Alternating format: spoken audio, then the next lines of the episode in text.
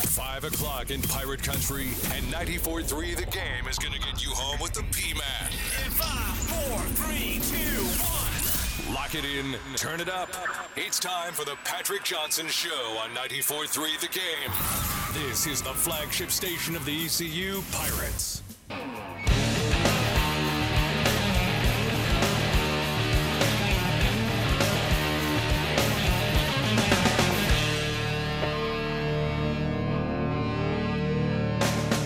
Welcome into the Patrick Johnson Show. Ben B Baby Byram filling in for the P Man. The ref, Philip Pilkington. Alongside me is my co-host. How you doing, my friend? Pretty good. I'm excited. Four Give- days away. Give me big some- game. Hey, that's my favorite day of the year, Super Bowl Sunday. If I put it over Christmas, it should be a holiday. I love it.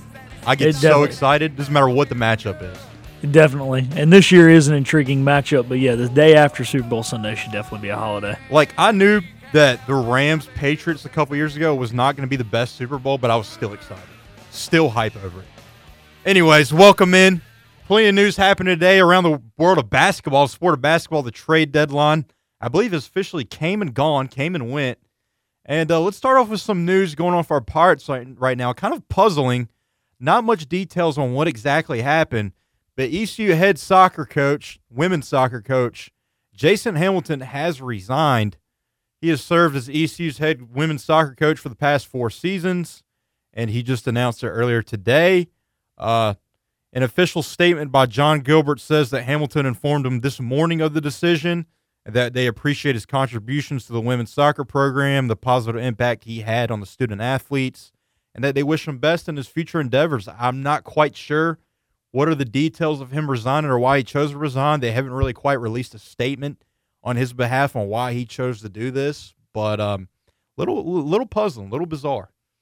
Yeah, so that probably lets you know there there's got to be some external factor, either you know potentially another job or just wanting to, whether that be in coaching or somewhere else, or either that or maybe you know he's got some health issues or you know obviously we don't want to speculate, but I, my guess is he didn't just show up and just be like, yeah, I don't feel like doing anymore. My guess is there's some other kind of thing. Obviously, we hope it's uh, it's a positive thing for him and not a negative thing.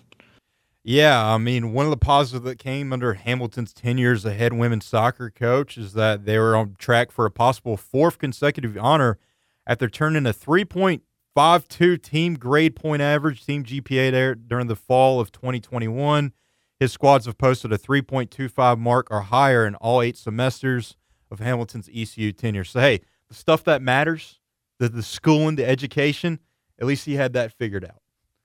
He did, and they usually were decently competitive. They Yeah. would struggle against ranked teams, but they always seemed to get one good at least draw every year against a tough opponent. So they were always a tough out for opposing teams. So they weren't bad, and then, like you said, the uh, the off field stuff seems like it was pretty good as well. Yeah. Uh, Hamilton's teams won 26 games over four seasons with them at the helm. So, yeah, I mean, they were decently competitive. Like you said, whenever they played a ranked opponent, they had a little bit of a tough out, but very competitive program. Wasn't bad. Kind of, wouldn't even say middle of the pack. They were just very, very competitive. And uh, kind of, I w- I don't want to say shocking. It's just a little, little bizarre that he chose to resign. And obviously, we don't know what led to his decision. I don't know the whole full details, so I'm not going to judge him on his decision or on his behalf, but we wish him the best.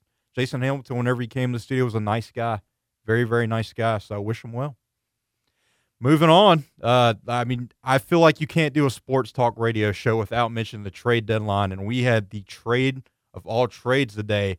James Harden officially getting shipped to Philadelphia, which I think before he went to the Nets was kind of a rumored spot where they thought he was going to go coming off the Rockets. And um, finally, now it's happened. It seems like the Sixers are where he wanted to be all along. And uh, looking at the details of the trade, it's a blockbuster one. Uh, James Harden and Paul Millsap are getting sent from the Nets in return to Philadelphia. In return, the Nets get Ben Simmons, Seth Curry, Andre Drummond, and two first round draft picks. So, I just initial thoughts, Philip. Who won this trade? I know I have my thoughts. I think it's pretty one sided, but I'm gonna let you sound off here. Short term, Yep. probably Philly won it for this year alone. Yeah. But long term, I mean, you got to think Brooklyn got the younger players. They got two first round picks, one of them being this year, and that's not even protected. The one in 2027 is protected. I haven't looked at the exact details of that one, but Uh, you get three fairly young players. I mean, Ben Simmons is what, 26, 27. Seth Curry's probably 30 ish. I guess Drummond's a little older, but um, Yeah. still, I don't know. I feel like they're getting more pieces, and it, with what they already have there, they can really build around. Those kind of are the pieces they're going to build around the stars they already have. And, you know, Philadelphia, it's just. These were the guys that were supposed to be part of their process, and now Yeah. you've kind of shipped them. You've shipped off a draft pick. Millsap's not horrible, but he's not what he used to be, and He's not. Harden- He's not Atlanta Hawks Millsap. no, he's put it that not. And Yeah. I mean, yeah, Harden can kind of help you in the short run, but how long will he be around? Yeah. Not with age, but you know, is he going to jump at the opportunity to go join some other star? You know, whenever his contract's up. So, yeah, a little puzzling on the uh, on the Sixers side of things, but also I've questioned a lot of the Sixers moves over the last you know dozen years. So you know what's new, right? trust the process. No, I mean, I just looking at it. Uh, when you look at this Nets team, it was clear they didn't need perimeter shooting. I mean, Kevin Durant and uh, Kyrie Irving are good enough to get you competent when it comes to your perimeter shooting. What they needed is more so physicality inside. I think Ben Simmons is perfect for that. I think this is the most ideal scenario for Ben Simmons in terms of what team he needs to go to. It's because he doesn't have to worry about shooting. He can be he can play to his game. Doesn't have to work on his shooting at all. That's what they need a guy like Ben Simmons and Andre Drummond, still an all-star caliber center, or one of the better fives in the league. And they definitely needed some help inside. They needed a sure thing five with the Nets to make that title run. And uh, Seth Curry is like the goat of role players right now. I mean, he's one of the better role players, especially down the stretch in the playoffs. So, looking at it short term, the Nets. th- This screams to me the Nets are ready to win a title, and I think coming out of the East, I think it's hard to argue that they're not the favorites right now after this trade. Yeah, no, I definitely think so. And the East is so tight right now. I mean, I looked at it. It's like the team in ninth is like six games out of first place or Yeah. something. So it's really tough. So this definitely helps them. And you know what you brought up about Seth. Seth reminds me a lot of like an Avery Bradley. You know, he's a really good defender. He can get you a bucket when you need it, especially from downtown. So he's going to be kind of in that rotation of guys that shooting. Like you said about Ben Simmons, I mean, now he can almost, even though he's always been a you know kind of a one guard, he can almost maybe go play more inside him. He's big enough to play Exactly. you know, at a wing or even a four. And will that is, this allow him to kind of expand his game, make himself more marketable moving forward? And uh, I really love the, uh, like you said, the big man piece and DeAndre Drummond there. Yeah, and then the one thing that I'm surprised you didn't mention when it comes to Seth Curry, obviously the family he's coming from, he's got the shooting ability. So, I mean, they covered all fronts here in this trade. And you're saying long term, uh, the Sixers did better in this trade or the Nets? No, I'm I, I no definitely the Nets did better. I was Oh, saying yeah. short term, Yeah. you know, like this year because sometimes one star can make that much of a difference. Yeah. Right, you know, right as they come into a new team, the Harden thing I think is going to be that you know that the Sixers invested in is going to help them maybe in the next two to three weeks, maybe even two to three months, a little better. Yeah. just because one guy can come in and change a locker room so much, but a team built for the long run is definitely the Nets after this trade. I look at it this way: James Harden. I know he's been on a slump, but uh, you got two MVP caliber players there for the Sixers. Joel Embiid, I think, is the front runner right now when it comes to MVP. Him and Ja Morant. Then you add another MVP, MVP, All NBA caliber player in James Harden. I mean, this is probably going to be one of the better Sixer squads we've seen in a while after so much turnover of all stars there. So I think this is probably the best team we've seen, or the best likely the best scenario for the Sixers we've seen in the last couple of seasons to make a deep playoff run. Yeah, for sure. So I definitely think, you know, like we said, Brooklyn probably won this trade. Yeah, I think they committed highway robbery still, though. I, still think yeah. they do, but also I really see it benefiting both teams. Um, the Sixers, like you said, they're in a good spot, but are they in as good a spot as Brooklyn or some other teams? Probably not. Yeah, However, yeah, it definitely can help them. And I'll be honest with you, you're talking about the whole MVP race. I've watched less NBA basketball Yeah. this year than I've probably ever watched in my entire life. Don't know why. it goes against your principles. No, it's not even that. I mean, yeah, that's probably Yeah. that's got a little bit to do with it, but I don't know. I'm just watching a lot more hockey and stuff. So Well, yeah, you, you don't usually watch the NBA toward till towards the end of the year, the playoffs, and even then, you know, looking at kind of the first round matchups, who's going to win them. yeah. Yeah. but I don't know. I used to watch it more when I was younger. I would watch a little more of the regular season, but I don't know. The Celtics really aren't fun to watch, and I don't. I don't know. They got your boy Daniel Theis. I love Daniel. Theis. I'm glad that's another trade that happened this uh, today. What Daniel Theis to Boston Yeah. for uh, Sch- Schroeder, right? Yeah, I mean Schroeder wasn't really working out with Boston No. anyway, so I never liked Schroeder. I didn't like him when he was in Atlanta. yeah, uh, he's always been that guy. People argue, hey, he's a borderline all star. I never really saw it with Schroeder.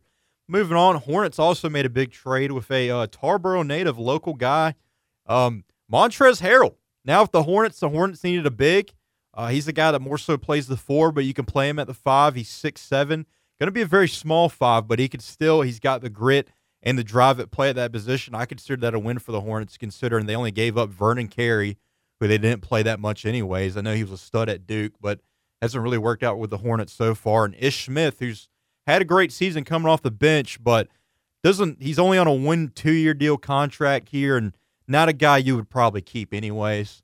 I like this Montrez Harrell trade. I think it's great for the Hornets, and uh, I think it can help them get out of this six game slump and make a run to kind of squeak by in the Eastern Conference standings and get into the playoffs. See, I think Montrez Harrell and Mason Plumlee will complement each other very well down low. You know, like you said, Harrell's a little undersized. Yep. But Plumlee's a big body, and Harold plays physically. I, I kind of like those going together at the four and the five. And like I said, I mean, Ish was having a solid year, but I mean, he's not the backcourt guys you lean on. You know, he's not Terry, he's not Lamelo. So yeah, exactly. I like this for them as well. Yeah, I, I mean Montrez, like you said, the size. I do not like Mason Plumlee. I think he's he's just soft, dude, and he's he's goofy in terms of he's just very uh, how do you put it? Very uh, clumsy, very clumsy and very soft, and he'll disappear in games where it matters the most.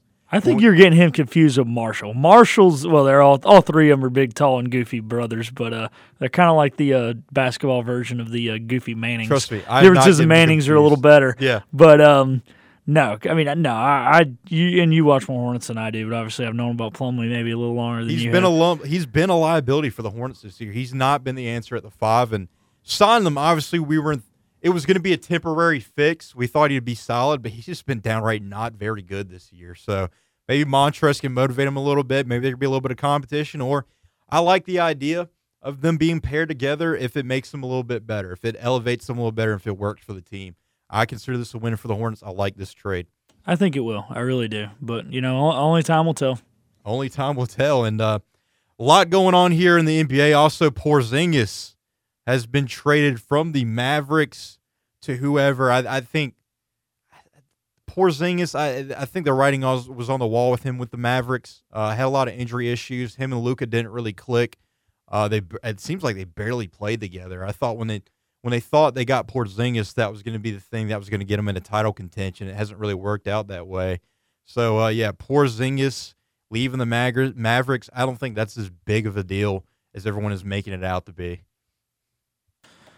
I don't know. You know, like you said, they didn't get along real well, but you still need a couple stars in this game. And now it's like after Luka, who's the next guy? And if you want to contend for titles, you know, if you want to get up here and you want to beat Phoenix, you want to beat Golden State, you're going to have to have more than just a, a number one guy. Yeah, And we're kind of seeing that problem right now in Denver. I mean, right now, other than Jokic, nobody's kind of stepped up and been that second guy this year like they had a year ago. And Yeah. they're down there in sixth right now, sitting actually below Dallas. So that's my worry is, you know, and, you know, maybe with these two, they weren't going to make a run anyway. So maybe this is a more for the future move. Yeah. But I definitely think this takes them out of any type of type of ti- title contention if there was any to begin with at this point. yeah. I mean, uh, they I think they traded. Uh, looking at it, the Mavericks are trading Porzingis to the Wizards for a package center on uh, Spencer Dinwiddie. I just, I, I thought you maybe could have got a little bit more in return for Porzingis, but nonetheless, I think they were looking to get rid of that cap hit anyways. Get rid of him wasn't really working out. Had some injury issues. I guess it makes sense. I, I think this, like you said, though, this is officially takes Mavericks out of making any kind of deep playoff run or any kind of title contention if there was any kind of conversation in the first place around them when it came to title contention. You bring up the cap thing, so maybe what this is just doing for them is allowing them to pick up someone this off season Yeah. and see if that, you know, kind of can be the fill the void that Porzingis left. And well, really, there already kind of was a void there. 'cause like you said, he wasn't playing phenomenally anyways, but I still think they had the ability to do some great things if they got hot at the right time. But uh, maybe they can go and land somebody this offseason because now, like you said, they have the cla- they definitely have the cap room because obviously this was Dinwiddie or whatever Yep. Um, obviously does not have the cap hit that Kristaps has. Yeah, obviously. And I mean, Dinwiddie, he's shown he could be an all star caliber player. So we'll see how that works out. But it was funny you mentioned the Nuggets earlier when it came to them not making a deep playoff run because nobody's stepping out outside of uh, Jokic. But I'll I'll say this: they do have guys that step up in the playoffs. But in terms of like sitting comfortably during the regular season and looking like that dominant presence, guys like Jamal Murray, uh, Aaron Gordon was a big piece they acquired last year, Michael Porter Jr. These guys that are expected to be the next big things here for the Nuggets, they don't show up until the playoffs, and it's been more so Jamal Murray than anybody.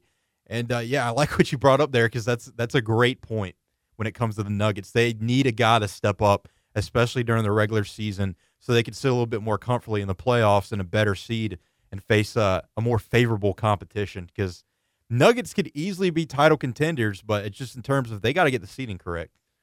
Yeah, for sure. And you know, it was weird. Last year, those guys finally did step up in the regular season. They were either the one or the two last year. Yep. Obviously, it didn't work out for them, but really, Jamal Murray proved what a great playoff player he was two years ago in the bubble. I mean, that was amazing Yeah. to see. So, obviously, if him and you know a couple of those other guys you named step up here in this coming up postseason, they still can become title contenders. But it's tough right now. You know, they're sitting at that three seed, so they would go to Memphis as of now. Then, if they win that, they're probably going to Golden State, and you don't want to have to win. You don't want to have to steal a game in uh, at Golden State. So that they're a tough little spot, but they're also what like two games behind the Mavericks or something right now. So they'll probably move ahead of them with this latest trade. So Yeah, that might help them. And kind of wrapping up the news of the day, I saw that in MLB, they're not expected to start spring training on time. Universal DH has been approved. Thoughts on that, Philip? I know you're a big baseball guy. I think it's the right thing. You know, sometimes it's fun to watch a game when a pitcher's got a bat because it puts a little more pressure on the manager, Yep. and that's entertaining. But you just have these guys out there getting hurt. Nine times out of ten, it's a free. Actually, worse. Nineteen times out of twenty, it's a free out. Yeah, and we- yeah, we know that when the pitchers come with the bat, it's a wasted at bat. You can- unless it's Shohei Yeah. or MadBum back in the day when MadBum was out there hitting Yeah. nukes. But um, yeah, I mean, right now, no, it stinks. The only problem is now you will never again have that Bartolo Colon moment where he's jogging around the bases and it's like the big 300 Yeah. pound pitcher just went upper deck. We're no longer going to have that, so that part of it stinks. But really, it's it's what's best for the game. You know, game in and game out. It wasn't really fair to the NL pitchers. You know, I mean, better never chance of made getting sense hurt. to me. Never made sense to me. And you said uh, you're not going to see guys like Bartolo Colon up to bat anymore. Well, you're not going to see another guy like Bartolo Colon. I'll leave it at that. fair enough. Fair enough. Oh, there's still gonna be some big pitchers. I mean, you got to think. Not that he was uh, known like Colon was for being as, as big of a guy, but still, I mean, you got to think every once in a while, CC Sabathian, some guys like that had a chance to bat. It'd been funny if CC would have hit a nuke at one time. That would have been cool. All right, that's going to wrap it up for news of the day in our Power Report with Jason Hamilton choosing to resign from the EC women's soccer team. On the other side of this quick timeout, IBX Media alum and 94.3 The Game alum, John Jansen from Fox Sports Philly The Gambler, going to talk about all the Super Bowl prop bets and much more here on the other side of this quick timeout. The Patrick Johnson Show is coming up on your flagship home of Pirate Basketball, 94.3 The Game. Are you ready for a new career? An amazing company chose Greenville to be the home of their nationwide contact center. Victra is the largest independent retailer for one of the nation's largest cellular providers, and Victra's Greenville contact center is growing rapidly. Victra is now hiring multiple positions for consumer sales, business to business sales, retail store support, customer care, and operations support. Benefits include incredible commission potential, paid face to face training, medical, dental, vision, paid time off, a 50% discount on your wireless bill, access to wages prior to payday, and 401k matching. Victra is now hiring both full and part time positions, and top performers earn $25 to $28 an hour. All of their sales and service opportunities are inbound only, no outbound cold calls, no telemarketing. You will earn top dollar for every sale you make while working in a fun environment with a team of motivated professionals. Visit pick-jobs.com to apply now. At the Vidant Wellness Centers, happy starts with healthy. And we all need a little happy and a lot of healthy. That's why we offer exercise equipment and classes. I know. There are indoor pools and personal training too. And more wellness services. Like nutrition and yoga. With no annual commitments or hidden fees. Zip, zilch, nada. Because here, it's more than a gym membership. It's a happy, healthy relationship. Sign up today at VidantWellnessCenter.com and don't forget to bring a friend. hey guys, there is some important news that all men should take very seriously your prostate health. Are you urinating more frequently? Are you waking up at night to urinate? Are you sick and tired of prostate pills that just don't work? Sound familiar? If you are one of the millions of men with prostate problems that are driving you nuts, there is some great news. Prostagenics is the all natural product that beat over 157 other prostate supplements in lab tests and was rated the number one most powerful prostate supplement in the world. Number one, because it works. So why not try some Prostagenics and your prostate troubles will be a thing of the past. You'll get a great night's sleep and stop waking up in the middle of the night to go to the bathroom. To get your free bottle of Prostagenics, call now 800 600 2020. That's 1 800 600 2020. Take advantage of our 90 day money back guarantee. Call 800 600 2020. Do it now. Getting the Pirate Nation home. It's the Patrick Johnson Show. Well, the drive home should be a delight. Here on 94.3 The Game, the flagship station of the ECU Pirates and Eastern North Carolina's home for sports.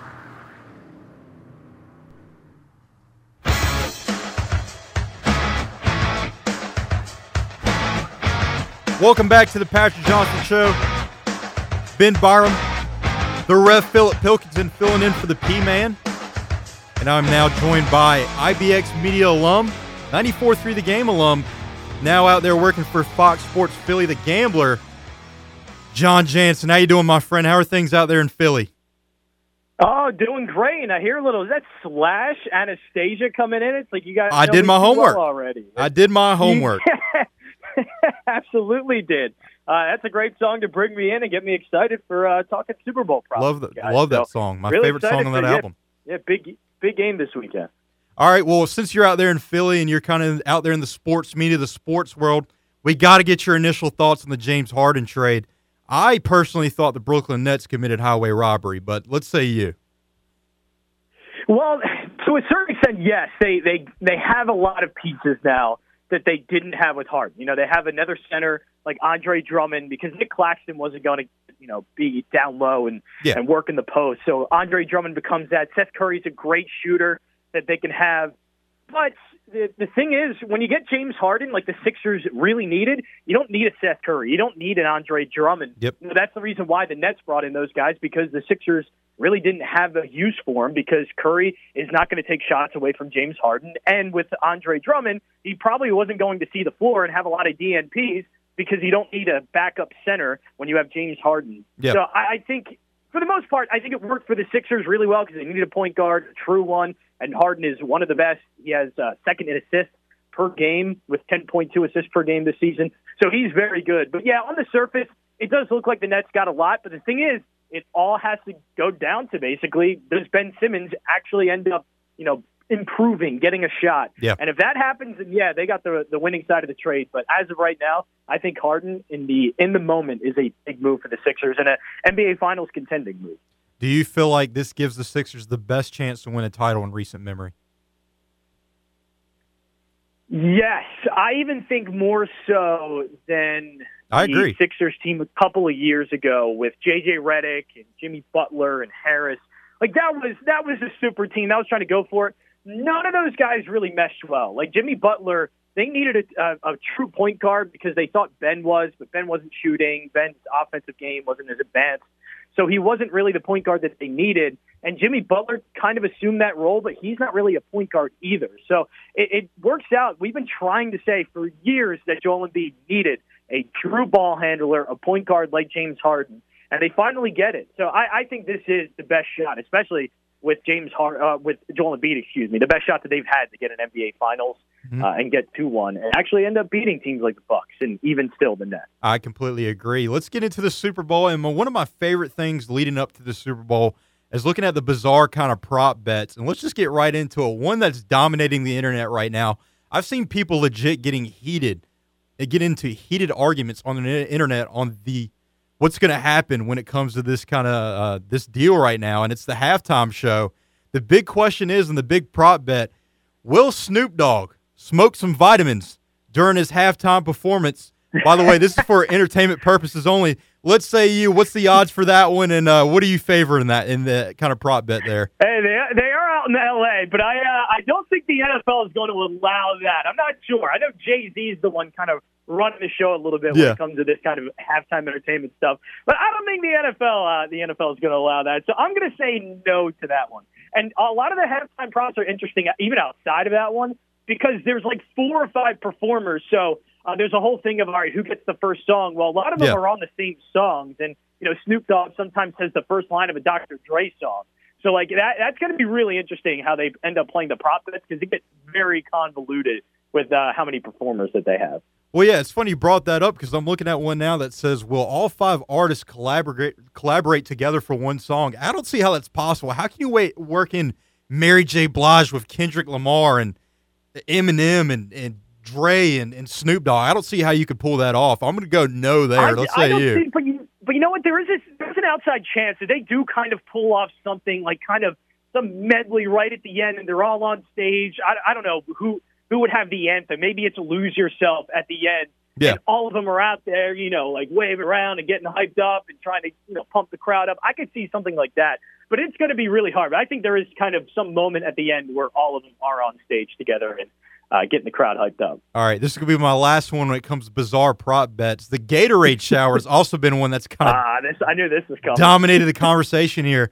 I'm leaning more towards blue. I think you can't go wrong with blue Gatorade. My guy Philip is saying yellow. I think I agree with him. You can't go wrong with yellow Gatorade. Let's say you. I've even seen purple.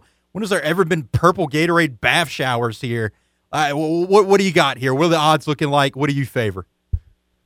So the the easy one is yellow, and I think that's about plus five hundred. Yeah. Uh, I know a lot of a lot of love for also the red Gatorade, which is eight to one plus eight hundred. Uh, but I, I'm not sure what the odds are in orange because I think it's the favorite, so I don't think a lot of people are taking it. But Joe Burrow has come out before and stated plainly that orange is his favorite Gatorade Uh-oh. color. And if the quarterback of your team loves orange Gatorade, guess what? You're going to have orange Gatorade. So I, I would say orange, but the thing is, I don't know if you're getting actually like a good price on that. None of these are great prices, but uh, I don't I don't think uh, anybody wants to take the favor. They want to get a long shot of the Gatorade color. So look, if I were to pick anyone, I'd probably take red. I think this this is the year we get red at eight to one. Hey, all I'm saying is the color of the liquid pour on last year's winning coach was blue. So I, I'm I'm leaning more towards blue. It's kind of lower there on the uh, on the uh, in the odds. I, I- just favor blue. but Can win a little money there. blue, I don't know, man. You know, it, it's tough to go back to back. Tough. Yeah, I, that, that that fair enough. I, and if the Bengals are winning, I, I I could definitely see orange. But the Rams, I mean, they got blue colors, and the Rams are kind of the favorites here. I, I I'm really thinking it's going to be blue. That's the one I think. I, I think the Rams are the red Gatorade. I don't know why. I, I think Matthew Stafford's a, a red fruit punch kind of guy. Uh, he Uh, kind of so comes I- off I'm as a red guy. I think red. it. You know, I, I think the Rams. If Rams win this one, we get red Gatorade. All right, let's get serious here. Now, you said Joe Burrow favors orange if the Bengals win. Now, I've done my research and I've seen out there in Philly, you've been talking, you're not too high on this Bengals offense. How come? They've played some really good front sevens here in the playoffs. Obviously, they haven't had the best scoring when it comes to the playoffs so far, but you've even gone as far as to say they've been downright bad on offense in the playoffs. Please explain yourself, sir. Yeah, at times they have. And look, the, the first half, even the second half of that Kansas City game where they came back, they didn't play well. Uh, Joe Burrow threw his interception in the second half. You know, it was a lot of Kansas City kind of imploding on themselves that ended up winning the game for Cincinnati. Same thing with Tennessee. It was a lot of turnovers that ended up getting Cincinnati the win. Three interceptions, I think, from Ryan Tannehill, all three of them just horrid, by the way, because Ryan Tannehill's not a great quarterback but the stats are down. Like it's not it's not significant regression from uh, the regular season into the postseason, but they are down. They are down in passing yards per game. They're down in QB rating. They're down in rushing, which already wasn't really that good. They were only averaging about 4.1, 4.2 yards per carry. They're all the way down to I think 3.7, 3.8 now. So it's just it's just going down across the board enough that I don't think this offense has been particularly sharp. And at times, again, like that first half against Kansas City, they've been downright bad. So I don't think this is going to be a high scoring game. I don't think Cincinnati is going to just come in here and Joe Burrow is going to be the cool cat and throwing around touchdowns and swinging around 400 yards. I just I don't see that because there are significant flaws within this Cincinnati Bengals offense that is going to be tough. I know they have some advantages. Like nobody can cover Tee Higgins or Tyler Boyd if Jalen Ramsey's on Ja'Marr Chase all day. They don't have a good cornerback outside of Jalen Ramsey. Yep.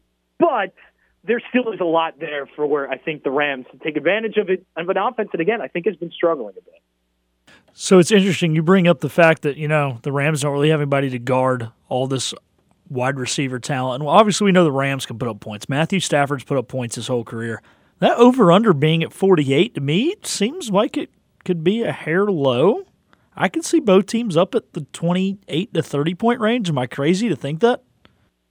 No, you're not crazy because obviously the potential is there. Both teams are tops when it comes to explosive plays, especially in the passing game. The one thing that I'm concerned about, and I actually am pretty confident on the under, it's because both of these coaches are really conservative. And this is the biggest game of the year, so I imagine that's not going to change. And both teams are going to come out pretty tight. Matthew Stafford's in his first Super Bowl. Joe Burrow's in his first Super Bowl. I know he's been on a big stage. He's won a national championship a few years ago. I get it. This is the Super Bowl. It's a little bit different. So I think both teams come out a little bit tight. But when it comes to fourth down attempts in the regular season, the Rams are 28th, the Bengals 25th. Meaning these teams love to settle for field goals. And when you look back at all the postseason games that they've had, Rams have settled for a lot of field goals. Evan McPherson, we all know, has 12 field goals, has made all 12, four field goals per game. I mean, these coaches are extremely, extremely conservative. So I would be worried that the pace of play is actually going to slow down a little bit, and these teams are going to be a little bit conservative in their play calling, not going forward a lot on fourth down. So I'm thinking we get more punts than we would expect in a game like this, and also I think settle for a lot more field goals as well. So it's interesting you bring up the conservativeness of it because the next question I have was going to be about sacks, and maybe the players going or the coaches going a little more conservative would limit the number of sacks. But I'm seeing the over under for total sacks at this at four and a half. Well, the Bengals let up three sacks a game in the regular season, and now they're playing Von Miller and Aaron Donald. And Ben and I, we're Panther fans. We've learned too hard about what Von Miller can do in a Super Bowl when it comes to sacks. And on the other side, I mean, I would think Stafford at least gets sacked once or twice between Trey Hendrickson and a couple of those other guys. And like I said, I would see Cincinnati probably letting up three or four. I mean, heck, they let up nine to the Titans the other day. I almost feel like this four and a half is like hammer the over in a way. Yeah, the only thing you'd be concerned about is the fact that Cincinnati kind of knows that, hey, our offensive line is getting beat up a little bit. We're going up against Aaron Donald and Von Miller. We have the advantage on the outside, so let's just win one on one, quick passes so that could deter me away from this bet, but it really isn't because I'm going to go with this too. Cincinnati's defensive line, I think you just mentioned with Hendrickson, has been extremely good at sacking the quarterback uh, during the playoffs. So it's a combination of both. It's a combination of the Rams obviously having a huge advantage against the uh, offensive line of Cincinnati, but it's that Cincinnati has eight sacks in the playoffs. That's even more than the Los Angeles Rams, who only have five. So I actually think with the combination of these two defenses doing really well up front, I do think we're going to see a sack from Matthew Stafford. I do think Joe Burrow is going to be running for his life from Donald and Von Miller. So I, I agree with you. I like that bet. And it's not just the Rams side. I know everybody wants to point to that, but I actually think Cincinnati's defense has been playing well, and the defensive line is a big part of that. You know, it's interesting. You were talking about Cincinnati, you know, just kind of running some quick hitters because of that. I wonder, do you think that Sean McVay, or really, I guess, more the Rams defensive coordinator, would kind of go more to his zone there if they see that, you know, Cincinnati realizes that we have the battle in the trenches, especially when it comes to the passing side, and we're trying to run some slants, some quick hitters, some pick plays. Uh, do you think the Rams would strict go more strictly to his zone so that they could have more sacks or at least just more pressure on Joe Burrow? This is more getting away from the prop bet, just casual conversation about strategy. Yeah, just casual X's and O's. Yeah, but it, that's that's the interesting question. You know, that's it's it's really going to be interesting to see how the Rams come out and play this game. Uh, the Rams defense has been good all year. They've actually been good in the secondary, but it's still well known that outside of Jalen Ramsey, they are very thin, and you can get beat there. And especially over the middle of the yep. field, I know Mina Kimes of the ESPN pointed this out as well. The middle of the field, uh, the the Los Angeles Rams don't really guard that part of the area very well. And I imagine they're going to take advantage of that with Tee Higgins, who's a huge body. He can slant route all day long. Tyler Boyd's one of the best slot receivers in the league. So I, I do think that they're going to have some success and be able to, to rack up some yards and get down the field. It's just that when they do that, because what they're doing, though, is extending drives. Like these are going to be, I imagine if they try and do things that way, 13, 14 play drives. The thing is that it's not the way they won a lot of games this regular season. They've been doing it off of explosive plays. Ja'Marr Chase getting down the field, Tee Higgins getting down the field. You know, explosive plays is what this Cincinnati offense is built on. So can they all of a sudden just adjust, be a 13, 14 play of drive and score touchdowns that way? That's where I get concerned that they won't be able to finish drives the, the way that they were in the regular season because the way they were finishing drives were with big touchdowns. And speaking of that Rams secondary, uh, there's a guy that's kind of new to this Rams secondary. He claims he's Eric Weddle, but he's wearing gloves, so I, I don't firmly believe it's Eric Weddle. Eric Weddle never wears gloves. But uh, how much do you think his veteran just leadership and knowledge of the game has helped the Rams in this playoff run and could help them on Sunday against this uh, really speedy wide receiving core?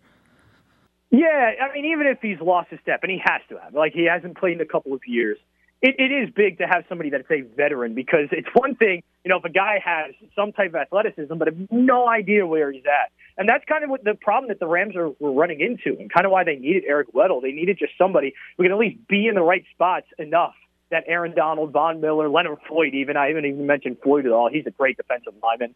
Uh, I, I I think it does help a lot to have that kind of veteran leadership, that poised guy who's played in the Super Bowl. If I remember correctly, he was still with the uh, the Rams. Uh, if if I remember, I can't remember in that Super Bowl a few years ago against the Patriots. I believe he was. But, I know he played last in 2018. I can't remember if he was with the Rams though. I'm gonna look it up. I am curious Yeah, now that you bring it up. I, I, I do know that there, there he is a veteran guy. He's been around the game for a long time. And heck, uh, the Rams have been to the Super Bowl a few years ago. I know Jared Goff isn't there, and there's some moving pieces and different pieces to this team because like C.J. Anderson was the guy that was the running back for the Rams at the time. But there still are some guys that have been in the Super Bowl that know what it takes to win this game. That obviously have that experience of what the couple of weeks are like. So I, I think the veteran leadership is going to help out with the Rams. Yeah, no, I agree. And uh, just to confirm, actually, surprisingly, Eric Weddle was not on that team. He the only year he was on the Rams was 2019, and if I That's remember what I correctly, they Okay, played in the Super Bowl in knew it was 2018. Very late into his career, he went with the Rams. Yeah, I remember him going there too. I just couldn't remember if it was it was that Super Bowl season or not. But no, it was a year after. Anyways, I'll toss it back to Ben. See if Ben's got anything left. All right, John. Looking at the MVP MVP odds right now, Matthew Stafford seems to be favored as a plus one forty betting favorite, and you got Joe Burrow at plus one thirty. Kind of the expert pick right now. All the betting experts are picking Tee Higgins because he's up there at plus six thousand. That seems somewhat possible. Uh, who's your expert kind of sleeper pick when it comes to the MVP odds, and who do you think is most likely to get the Super Bowl MVP? With the Rams, there's no way you can bet Matthew Stafford at that price because while he is good and a great story, he's not even the MVP of his own team throughout the regular season. It's Cooper Kupp that is an MVP consideration. I would say a top Ah, three yeah. MVP candidate this season. So I, I would say Cooper Kupp is a little bit more value. But even past that, you can go to the defensive lineman. You can go to Odell Beckham Jr. who's had huge games in the playoffs. So I, I with the Rams, it's really tough. With Cincinnati, if you are thinking Cincinnati is going to win, and you're not even going and- getting the four or four and a half, whatever book you're looking at, Yeah. or maybe you're sprinkling on the money line at plus 160.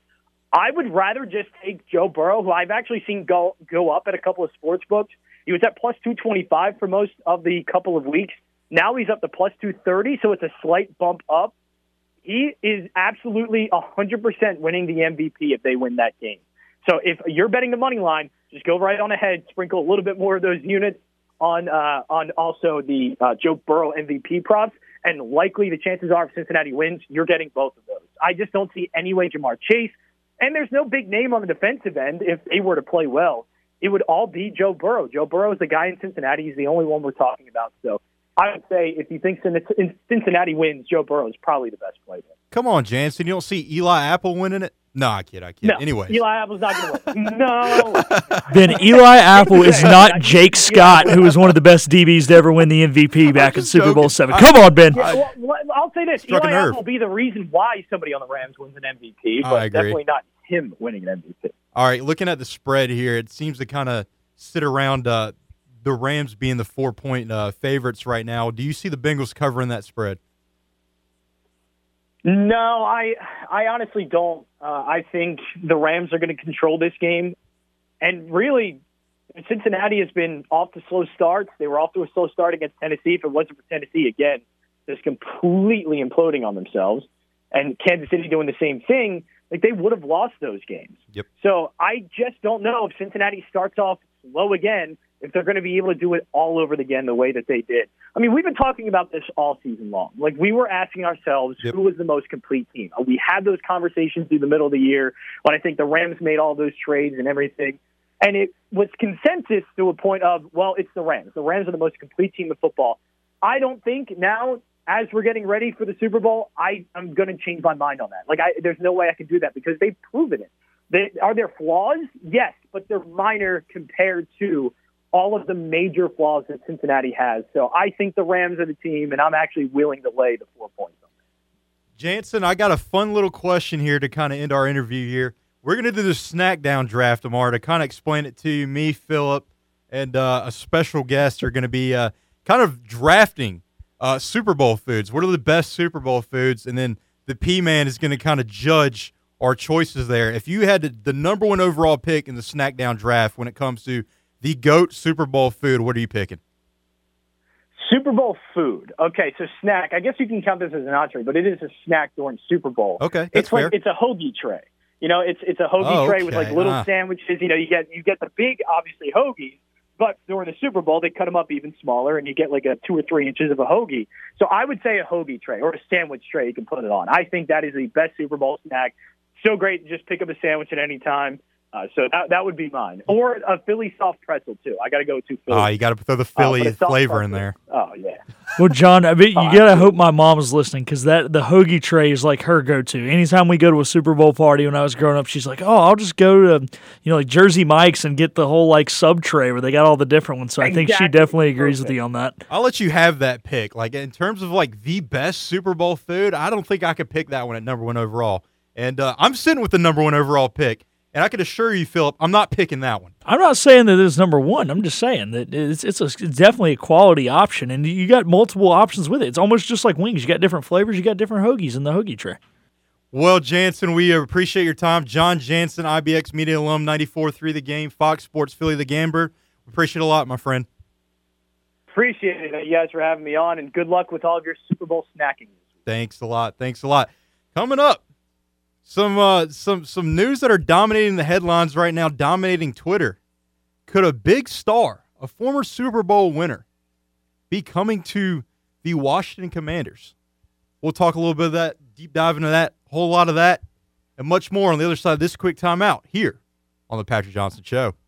The pitch.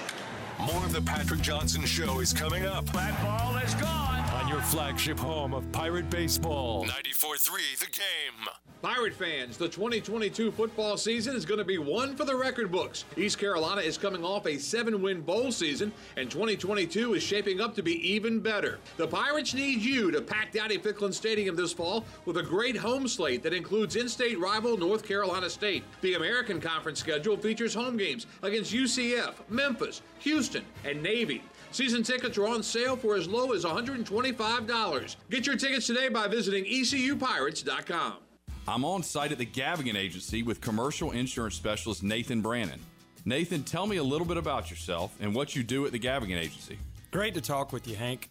As you mentioned, I'm a commercial insurance agent for the Gavigan Agency and specialize in offering general liability, commercial property, business auto, and workers' compensation insurance to independent contractors, small business owners, and larger commercial customers throughout eastern North Carolina. Nathan, it sounds like the Gavigan Agency can provide just about any coverage a business owner may need. That's right, Hank. The Gavigan Agency is a fully independent insurance agency with access to some of the top insurance carriers in the region, and we offer a full host of insurance products to help protect our customers' personal and business insurance needs.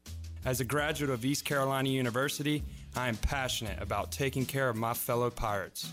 So give the Gavigan Agency a call today at 252 756 1400 and let them show you the benefits of doing business with someone who cares. Attention business owners and management, Roebuck Staffing of Greenville and New Bern is here for you. Will Roebuck and his staff are committed to fulfilling your staffing needs. Whether you're a contractor, a manufacturing company, or if you just need janitorial or clerical work for your business. Roebuck Staffing also does temporary to permanent and direct hiring. Roebuck Staffing is your trusted partner for all of your staffing needs and employment opportunities. Call Roebuck Staffing at 252 364 8700 or find them online at roebuckstaffing.com. Do you own a timeshare? Well, face the facts. You made a mistake. You made a bad purchase. A timeshare is not an investment, it's a money pit that continues forever. If you use your timeshare, that's great. But if you don't and you want to legally get out of your contract, call my friends right now at the Timeshare Exit Hotline. They're an experienced team of lawyers who help good people like you get out of a timeshare contract that they just don't want. Don't throw away your money on maintenance fees. Use it for things you really want. We can help you end your timeshare contract and stop the money drain immediately. If you're ready to move on with your timeshare, call our team right now. Cancel your timeshare now with a free call. 800 289 0413. 800 289 0413. 800 289 0413. That's 800 289 0413. What's happening? I'll tell you what's happening. Log on to our new website, 943thegame.com for PJ Shot podcasts and the latest news on the Pirates. This is happening. Now, back to Patrick Johnson on the flagship station of the ECU Pirates, 943 The Game. Welcome back into the Patrick Johnson Show. Philip Pilkington and B Baby Ben Byram in here filling in for the P Man. Is the P Man's going to be on TV tonight calling some basketball, so we're filling in. But before we get back to the show, we would like to tell you about this job opportunity right here in Greenville. Are you ready for a new career? An amazing company chose Greenville to be the home of their nationwide contact center. Victra is the largest independent retailer for one of the nation's largest cellular providers, and Victra's Greenville Contact Center is growing rapidly. Victra is now hiring multiple positions for consumer sales, business to business sales, retail store support, customer care, and operations support. Benefits include medical, dental, vision, paid time off, a 50% discount on your wireless bill, access to wages prior to payday, and 401k matching. Victra is now hiring both full and part time positions, and top performers earn $25 to $28 an hour. All of their sales and service opportunities are inbound only. No outbound cold calls, no telemarketing. You will earn top dollar for every sale you make working in a fun environment with a team of motivated professionals. Visit pit-jobs.com to apply now. Welcome back to the Patrick Johnson Show. And a major player, major star, rumored to possibly be going to the Washington Commanders, uh, Russell Wilson.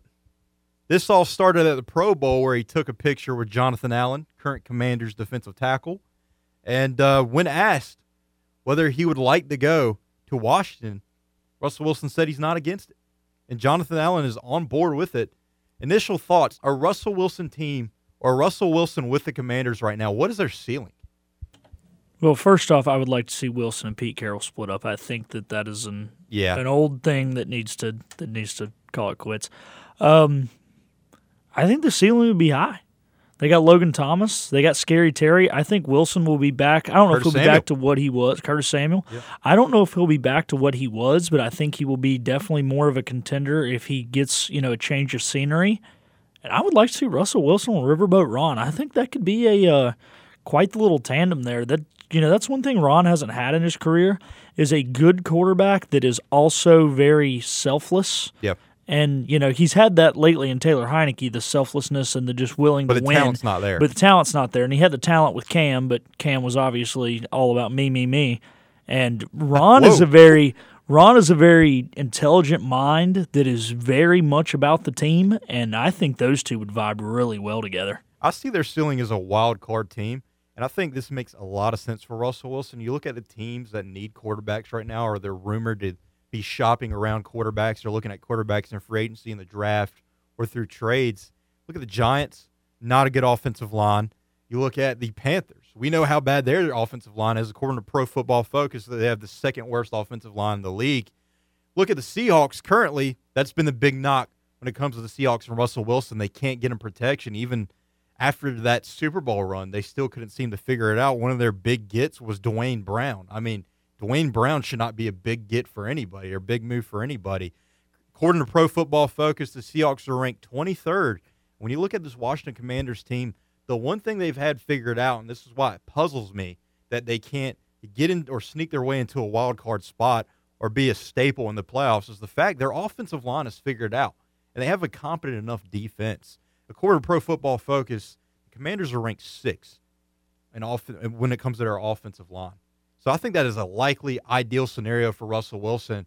I think a lot of your mistakes you see from Russell Wilson recently, people are saying he's fallen off a cliff.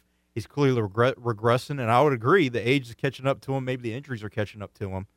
But um, I mean, it seems like he's kind of got the uh, Patrick Mahomes syndrome going on right now, where he seems to be he tries to do too much to make a play, and that kind of what leads to a lot of mistakes when it comes to Russell Wilson, the Seahawks, a guy that early on the season is in the MVP conversation and fizzles out, maybe because his offensive line isn't competent in there. And you mentioned he's going to have weapons with the Commanders. He's going to have the offensive line.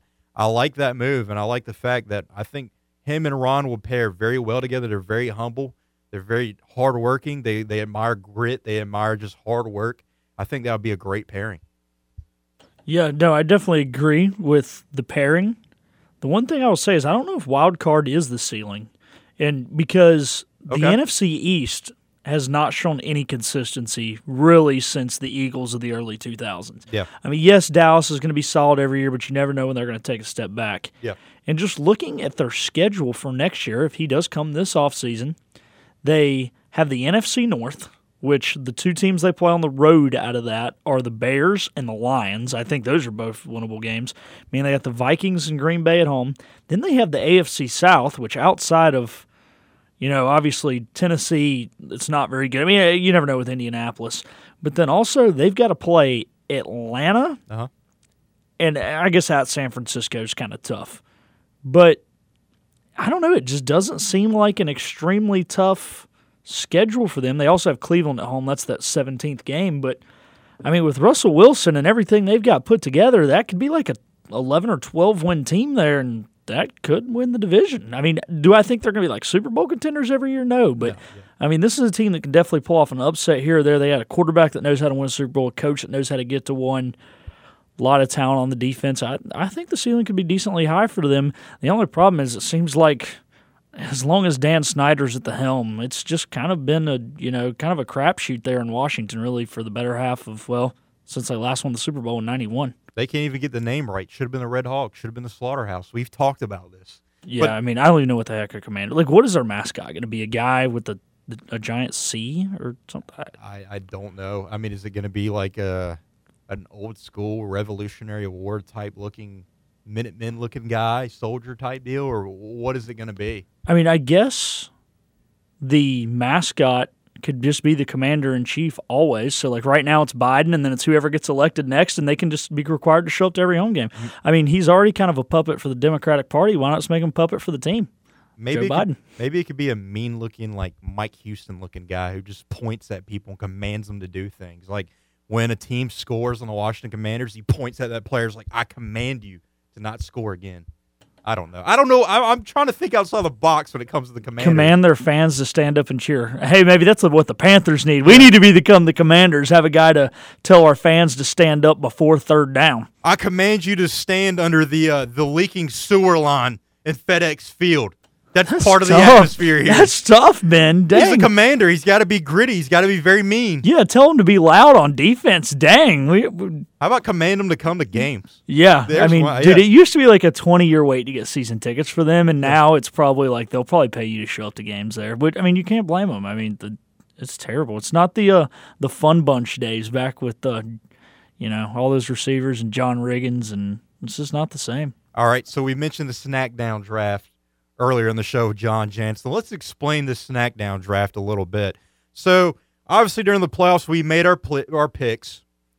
Uh, I nailed them. I nailed them. I was, I wouldn't say I was spotless. I had a little few hiccups, but I was clearly the best of the rest. So I earned the number one overall pick. So basically, how this is going to work is we're going to go around the table. We're going to have a special guest tomorrow. More on that tomorrow. Just wait.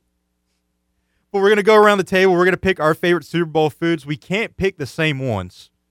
And uh, at the end of the day, at the end of the uh, the little competition or the draft here, the P Man is gonna rank them. Who had the best draft of snacks when it comes to the Super Bowl? And the thing he's looking for is obviously the quality of the food. Obviously, off, off, also there's gonna be a bev involved. You got to pick a good beverage. Which I got. Ben is lot. already handicapped for this because Ben isn't 21, so we're not letting him pick any pick alcoholic alcohol. drinks. So Ben has already been handicapped on that one. So There's- he's really going to have to come out with some big snacks, but he does have the number one pick, so that'll definitely help him out a little bit. Let's just say there's a reason why they call me B baby. I can't be picking alcohol or anything. I'm still a young gun here. What do you got? Less, you got less than a month, right?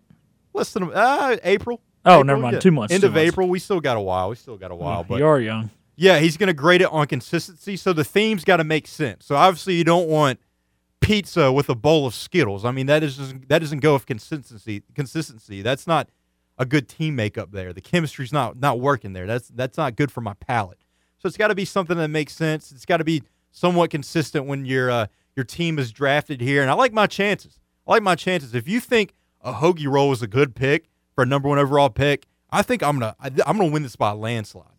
You know what? Next time John's in town, I'm, I'm gonna have him just like egg your house or something. You, you- man, he, he's so nice. He comes on our show. Well, I'm not saying he's not and nice. I'm just him. hey, And I, I just told him to his face I didn't like that pick.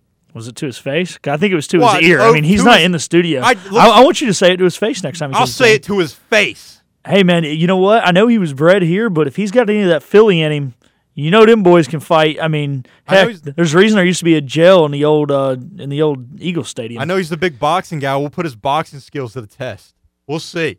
No, obviously no. I like Jansen, and I told him I didn't like it. It's not like I'm being fake right now. I told him I didn't. I, I like the hoagie pick. No, I thought it was terrible. I'm not trying to have you give away anything for tomorrow, but like, I mean, obviously wings and stuff, but you don't like the little sandwiches or little sliders. I mean, so, the, the little sandwiches. I mean, you got to think people always do the whole like crackers It's not something I'm and, looking and like forward to. meat and cheese on a thing. And if you just do the sandwiches and they're already made up, and you don't have to make, you know, grab the cracker with the turkey and all that stuff. I mean, it just makes it easier. It's a nice compliment. It's not the main course to me. Anyways, that's going to do it for today's edition of the Patrick Johnson Show. The P Man will be back tomorrow. The Snackdown Draft, the inaugural edition on 94 through the game. More on the Super Bowl and much more tomorrow here on the Patrick Johnson Show.